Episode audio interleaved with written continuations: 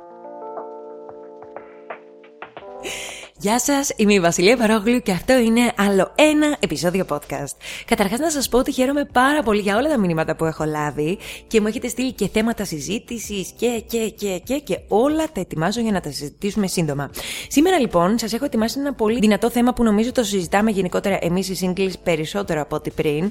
Γιατί εντάξει, αντέξαμε μια ολόκληρη καραντίνα single. Πολλοί singles γενικά προσπαθήσανε διάφορα πράγματα, δεν τους βγήκανε και είναι όλοι λίγο σε ένα ψάξιμο, σε ένα τρέξιμο, σε μια ανακατοσούρα, σε ένα θέμα τι θα γίνει, εγώ πότε θα γίνω μάνα και όλα αυτά τα σχετικά που νομίζω όλοι συζητάμε γενικότερα σε κύκλους, κυρίως των single, αλλά και όλοι οι παντρεμένοι σου λένε καλά εσύ πότε θα παντρευτείς, πότε θα κάνεις παιδιά, πότε θα κάνεις το ένα, πότε θα κάνεις το άλλο. Οπότε είμαι εδώ καταρχάς για να σας πω τι σκέφτομαι προσωπικά αυτόν τον καιρό, να μοιραστώ κάποιες σκέψεις μαζί, μαζί σας και κυρίως να σας δώσω κάποιες συμβουλές που θέλω και εγώ μέσα από την καρδιά μου να τις πραγματοποιήσω αυτό το λέω κιόλας σε εσάς, για να βρούμε μια άκρη μεταξύ μας.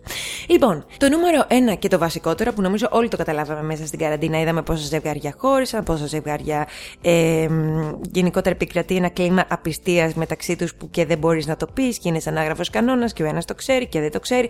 Πόσα τρίγωνα, τετράγωνα, πολύγωνα γενικά επικρατούν στις σχέσεις και το τι γίνεται. Οπότε το βασικότερο για μένα, που νομίζω ο κάθε single που σέβεται τον εαυτό του οφείλει να το κάνει έτσι κι αλλιώς και είναι καλύτερο να το κάνεις όταν είσαι single, γιατί όταν είσαι μέσα σε σχέση, όλα αυτά γίνονται, αλλά είναι με περισσότερη δυσκολία κυρίως. Δεν είναι ότι θα τα καταλάβεις και μετά θα πρέπει να τα εξηγήσεις στον άλλον άνθρωπο. Είναι ότι είναι πιο δύσκολο να τα καταλάβεις γιατί δεν θες να χαλάσεις και αυτό που έχεις, έχεις και μια καθημερινότητα που έχεις δεθεί μαζί της και είναι όλα αυτά τα οποία είναι σαν άγκυρες στη ζωή μας. Οπότε τώρα που είσαι single, κάτσε και σκέψου πάρα πολύ ήρεμα και ωραία. Τι είναι αυτό που θες στη ζωή σου, στην προσωπική; Δηλαδή, θες μια σχέση, θες όντως μια σχέση; Θες πολλές σχέσεις, είσαι πολυγαμικός, είσαι μονογαμικός. Παιδιά, δεν είμαστε όλοι άνθρωποι ίδιοι. Και δεν οφείλουμε να είμαστε ίδιοι. Και πραγματικά νομίζω ότι οι πιο ευτυχισμένοι άνθρωποι είναι αυτοί που έχουν πολύ καλή επικοινωνία με τον εαυτό τους και αναπερίοδο ξέρουν περίπου τι είναι αυτό που θέλουν. Σου λένε τώρα θέλω όντως να μπω σε μια σχέση, ήρθε η στιγμή που θέλω να έχω ένα σύντροφο στη ζωή μου. Είναι άλλοι άνθρωποι που σου λένε να σου πω κάτι, εγώ δεν κάνω για σχέση. Θέλω να έχω πολλούς ανθρώπους στη ζωή μου, φίλους, wanna be φίλους, φίλους με with benefits και όλα αυτά τα σχετικά. και σου λέει δεν μπορώ, δεν είμαι μονογαμικός άνθρωπος. Για μένα αυτοί είναι οι άνθρωποι που είναι ευτυχισμένοι. Οπότε τώρα που είσαι single, πριν μπεις σε ένα τρυπάκι του στυλ εγώ τι θα κάνω, τι θα απογίνω και όλα αυτά. Σκέψου λίγο τις προηγούμενε σχέσεις σου, σκέψου διάφορα παραδείγματα από τους γύρω σου και σκέψου τι είναι αυτό που εσύ θες αυτή την περίοδο. Γιατί μπορεί να ισχύει για αυτή την περίοδο και όχι για πάντα. Μπορεί να διανύσεις, ας πούμε, μια περίοδο που τώρα, ας πούμε, έχεις πιεστεί πολύ και δεν θες να μπει σε σχέση. Μπορεί να διανύσει μια περίοδο που έζησες αρκετά πράγματα και λες να σου πω κάτι τέλος. Θέλω να μπω σε μια σχέση, να νοικοκυρευτώ, να συγκατοικήσω, να κάνω παιδιά. Μπορεί να πεις ότι ξέρεις τι, όχι, θέλω να ασχοληθώ με τα επαγγελματικά μου και δεν θέλω τώρα να μπω σε σχέση. Θέλω να έχω διάφορους ε, γνωστούς εισαγωγικά, έτσι δεξιά και αριστερά. Ή δεν θέλω καθόλου να ασχοληθώ με αυτό το τομέα. Είναι πολύ καλό να είμαστε ειλικρινεί με τον εαυτό μας και να μην λέμε ψέματα επειδή ε, μια φίλη μας είναι σε σχέση και ένας άλλος φίλος είναι σε σχέση και γενικά είδα μια κομμεντή και θέλω να το ζήσω. Όχι, η ζωή δεν είναι μια ταινία που την παρακολουθείς. Ο καθένας έχει ένα δικό του ξεκάθαρα προσωπικό σενάριο που το γράφει καθημερινά με τις επιλογές του. Το δεύτερο και το σημαντικότερο που θέλω να πω είναι ότι εκτός από την προσωπική σου ζωή, είναι καλό να κοιτάξεις και λίγο τώρα που είσαι single και έχεις κάθε ελευθερία τι θες να κάνεις στην επαγγελματική σου ζωή ή γενικότερα στη ζωή σου; Μπορεί να θες να ταξιδέψεις, μπορεί να θες να πας να ζήσεις σε μια άλλη χώρα, να θες να παρακολουθήσεις σεμινάρια, να σηκωθείς να φύγεις να δουλέψεις κάπου σε ζών, να θες να κάνεις κάτι άλλο που όταν είσαι σε σχέση, τώρα κακά τα ψέματα, δεν μπορείς να το κάνεις αυτό τόσο εύκολα. Πρέπει να το συζητήσεις, πρέπει να συμφωνεί και ο άλλος, πρέπει να το εγκρίνει. Δηλαδή, αντί για να θέλεις οπωσδήποτε να έχεις ένα άτομο πάνω από το κεφάλι σου που θα του λες που πήγες, τι έκανες, για ποιο λόγο, να δίνεις ε, τέλος πάντων ε, λογαριασμό, είναι καλύτερα να κοιτάξεις τώρα που δεν το έχεις αυτό το άτομο και να πεις τι θες να κάνεις όντως; Δηλαδή, μπορείς όντως να σηκωθείς να φύγεις τώρα και να πας σε μια άλλη χώρα, να ζήσει εκεί και να γίνεις αγρότης. Έχεις κάθε ελευθερία και όλες τις δυνατότητες. Το μόνο που μένει είναι να σκεφτείς εσύ τι θέλεις να κάνεις. Και που ξέρεις, αν όντως το κάνεις αυτό και κάνεις το όνειρό σου πραγματικότητα ή κάτι που σου ήρθε και θες πάρα πολύ να το κάνεις, μπορείς σε αυτό το ταξίδι να βρεις όντως αυτό το άτομο που θα ταιριάζετε και θα ζήσετε, θα μοιραστείτε την υπόλοιπη ζωή σας. Το τρίτο και το σημαντικότερο είναι να απολαύσεις την ελευθερία σου 100% σε κάθε μικρή συνήθεια που έχεις και σου αρέσει πάρα πάρα πολύ. Γιατί κακά τα ψέματα το ξέρουμε ότι όλοι σε μια σχέση συμβιβαζόμαστε. Μέσα στην καθημερινότητα, μέσα στη συγκατοίκηση, λες ρε παιδί μου, όχου, πάλι άφησε την τσάντα μου εδώ, κάτσε να τη μαζέψω, να τη βάλω μέσα. Γιατί θα τη δει και ο άλλος και εντάξει, τώρα δεν είναι σωστό. Γενικότερα, νομίζω ότι είναι λογικό όταν συγκατοικείς, όταν, ε, πόσο μάλλον όταν έχεις μια σχέση, να συμβιβάζεσαι σε κάποια πράγματα. Είναι πολύ δύσκολο να πεις ότι έχεις βρει κάποιον που ταιριάζει 100%.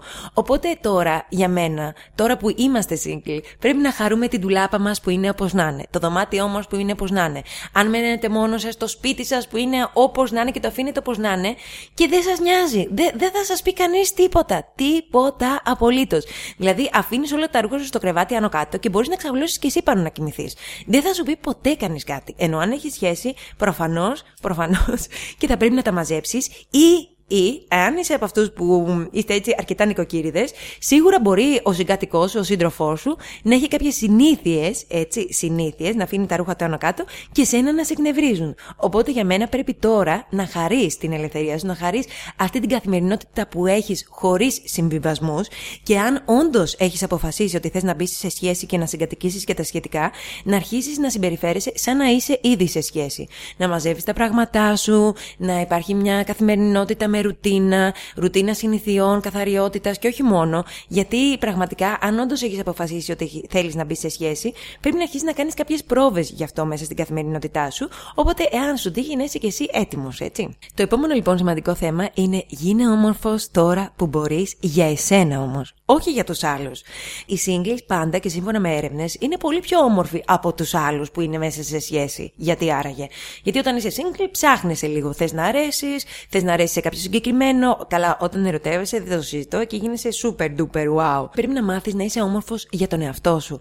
Πρέπει να μάθεις να είσαι ωραίος, υγιής, να φοράς τα ρούχα που θέλεις για εσένα και όχι για τους άλλους. Γιατί νομίζω όλοι το βλέπουμε σε σχέσεις μακροχρόνιες ή σε παντρεμένους ειδικά, ότι σιγά σιγά αρχίζουν όλοι να είναι πιο ατιμέλητοι, αρχίζουν να είναι λίγο όλοι πιο χάλια, μέχρι που τσουπ ξαφνικά βρίσκουν ένα άλλο άτομο και αρχίζουν και φτιάχνονται. Νομίζω, ε, εγώ πάντως Προσωπικά τα καταλαβαίνω αυτά τα άτομα, τα καταλαβαίνω γιατί είναι πιο εύκολο να φτιάχνεσαι για να σε δει κάποιος παρά να φτιάχνεσαι για να σε δεις εσύ. Αλλά εσύ σε βλέπεις κάθε μέρα και δεν πρέπει να σε θεωρείς δεδομένο. Όπως δεδομένο δεν θέλεις να σε θεωρούν οι άλλοι και εσύ φαντάζομαι δεν θες να θεωρείς δεδομένο του άλλους, είναι καλό να μην θεωρείς δεδομένο τον εαυτό σου. Και πρέπει, παιδιά, να μας δίνουμε καθημερινά σημασία. Να λέμε δηλαδή, ξέρεις τι, θέλουμε, θέλω να είμαι ωραίος για εμένα. Θέλω να κάνω γυμναστική για εμένα. Όχι για να με δούνε στην παραλία, αλλά για να με βλέπω εμένα στον καθρέφτη, εγώ να βλέπω τον εαυτό μου και να αισθάνομαι ωραία ψυχολογικά. Ξέρεις τι, δεν θες να κάνεις γυμναστική για εσένα. Τότε μη κάνεις. Αλλά να είσαι ξεκάθαρος. Να μην σε νοιάζει πώς σε βλέπουν οι άλλοι, να μην έχεις αυτό το κόμπλεξ. Να λες, εμένα μου αρέσω έτσι όπως είμαι και να σε δέχεσαι όπως είσαι. Τότε νομίζω είναι πολύ πιο ειλικρινές. Αυτό το να είσαι single, να φτιάχνεις, μετά να μπαίνεις σε μια σχέση, να γίνεσαι χάλια, μέχρι που να βρει κάποιο άλλο ενδιαφέρον και ξαφνικά να ξαναφτιάχνεσαι, είναι μεγάλη υποκρισία και είναι τα γνωστά ψέματα που λέμε στον εαυτό μας. Οπότε, εάν θες να το διορθώσεις αυτό και να μην έχεις εξωτερικούς παράγοντες, να είσαι λίγο πιο ανεξάρτητος, αλλά και να προετοιμάζεσαι για μια σχέση, γιατί και σε μια σχέση να μπεις πρέπει πάλι να μάθεις να είσαι ωραίος και υγιής για τον ίδιο σου τον εαυτό, για να διατηρηθεί και αυτή η σχέση, γιατί αλλιώς θα πέσεις όταν ο άλλος θα σε θεωρεί δεδομένη και εσύ δεδομένο και θα υπάρχει αυτή η καθημερινότητα που έχετε παραγνωριστεί και τα σχετικά. Πρέπει λοιπόν να μάθουμε να είμαστε ωραίοι για τον εαυτό μας και δεν υπάρχει καλύτερη περίοδος να το κάνουμε από αυτή τη στιγμή που είμαστε single που είμαστε ελεύθεροι και έχουμε όλες τις επιλογές. Γιατί θα έχεις και κάποιους εξωτερικούς παράγοντες, αλλά κυρίως εσύ ο ίδιος θα ξέρεις ότι το κάνεις για σένα και δεν χρειάζεται να ερωτευτείς για να είσαι ωραίος. Είσαι ωραίος γιατί είσαι εσύ. Αν αυτό το μάθεις, πραγματικά θα έχεις κερδίσει ένα τεράστιο ποσοστό επιτυχίας. Γιατί αργότερα σε ένα γάμο θα είναι πολύ πιο δύσκολο να το μάθεις να το κάνεις αυτό. Και έχω πάρα πολλές φίλες παντρεμένες που πραγματικά ε, προσπαθούν να αντιμετωπίσουν αυτή τη δυσκολία. Και Και φυσικά το τελευταίο που θέλω να σου δώσω εγώ προσωπικά σαν συμβουλή, κάτι που το σκέφτομαι και αισθάνομαι ότι όλοι οι άνθρωποι το έχουμε ανάγκη, αλλά για κάποιο λόγο το θεωρούμε δεδομένο, δεν ξέρω πώς τυχαίνει αυτό, είναι παιδιά να προσπαθούμε να κάνουμε περισσότερους φίλους. Και όχι τόσο να μπούμε σε μια σχέση. Είναι πιο σημαντικό να προσπαθείς να κάνεις περισσότερες φιλίες, να γνωρίσεις κόσμο, να δεις τη δική τους οπτική, να δεις γενικότερα πώς το σκέφτονται αυτό. Θέλω να πιστεύω ότι όλοι οι άνθρωποι τη φιλία την έχουμε ψηλά και γενικά για τους φίλους μας θα κάνουμε ό,τι καλύτερο μπορούμε, γιατί νομίζω αυτό είναι το φυσιολογικό και δεν υπάρχει καλύτερο πράγμα από το να γνωρίζεις τον άλλον και να τον έχεις σαν φίλο σου, να μην προσπαθείς δηλαδή κατευθείαν να τον βάλεις σε ένα mood σχέσει και τα σχετικά. Βέβαια αργότερα, δεν ξέρεις, μπορεί να προκύψουν και άλλα συναισθήματα, μπορεί να προκύψει και ο έρωτας, μπορεί να προκύψουν και άλλα πράγματα, αλλά εάν μπεις με αυτό το άτομο σε σχέση, θα το ξέρεις καλύτερα. Δεν θα χρειάζεται να γνωρίζεστε από το μηδέν και από το πουθενά και να πεις Εγώ άλλα είδα, άλλα αντίκρισα μετά. Όχι, θα είσαι πιο ελεύθερος, θα είσαι πιο ειλικρινής, θα ξέρεις τον άλλον, θα είστε και φίλοι, θα γνωρίζεστε σε βάθος και έτσι θα έχει προκύψει και ο έρωτας και μια ωραία συγκατοίκηση και θα είστε σύντροφοι και νομίζω αυτό είναι λίγο πιο διαχρονικό από το να υπάρχει αυτή η μανία οπωσδήποτε να βρεις κάποιον, να βρεις κάποια για το υπόλοιπο της ζωής σου. Όχι, καλύτερα είναι να προσπαθείς να κάνεις φίλους, να γνωρίζεις κόσμο, μπορεί να τους είσαι χρήσιμος, μπορεί να σου είναι χρήσιμη εκείνη την περίοδο, αργότερα δεν ξέρεις, δεν ξέρεις. Είναι μια βοήθεια που μπορεί να έχεις από το πουθενά αργότερα. Μπορεί κάτι να προκύψει στη ζωή σου και να εμφανιστεί ένας φίλος. Οι φίλοι είναι πιο διαχρονικοί από τις σχέσεις. Και σκεφτείτε αυτό τώρα, σκεφτείτε το αυτό πώ οι άνθρωποι έχουν καλή σχέση με τους πρώην τους και τι ανταγωνισμός υπάρχει και πώ οι πρώην όντως σου μιλάνε ή δεν σου μιλάνε ή γενικότερα πώς μπορεί όλο αυτό να μετατραπεί ξαφνικά σε μίσος και όλη αυτή την τροπή που παίρνουν όλες οι ερωτικές σχέσεις. Οπότε, εάν όντως θέλεις να βγεις έξω, να γίνεις πιο εξωστρεφής και να γνωρίσεις και καλύτερα τον εαυτό σου, ίσως είναι πιο διαχρονικό να προσπαθείς να κάνεις φίλους αντί για να μπαίνεις σε ένα τρυπάκι της σχέσης, να ψάχνεις τον ιδανικό, να σε πιάνει μια μανία για αυτό το πράγμα. Να λες, Όχι, ξέρεις τι, θέλω να τους γνωρίσω τους άλλους, να είμαστε φίλοι και αργότερα δεν ξέρεις τι μπορεί να προκύψει. Εάν ξέρεις, όπως είπα στο νούμερο 1, τι θέλεις, τότε θα είσαι και ελεύθερος και ανάλογα το τι θέλεις θα οδηγείς τα πράγματα εκεί που θέλεις εσύ. Γιατί πραγματικά, ε, σχετικά με το πρώτο, οι περισσότεροι άνθρωποι δεν έχουμε αυτό που θέλουμε γιατί δεν ξέρουμε τι θέλουμε.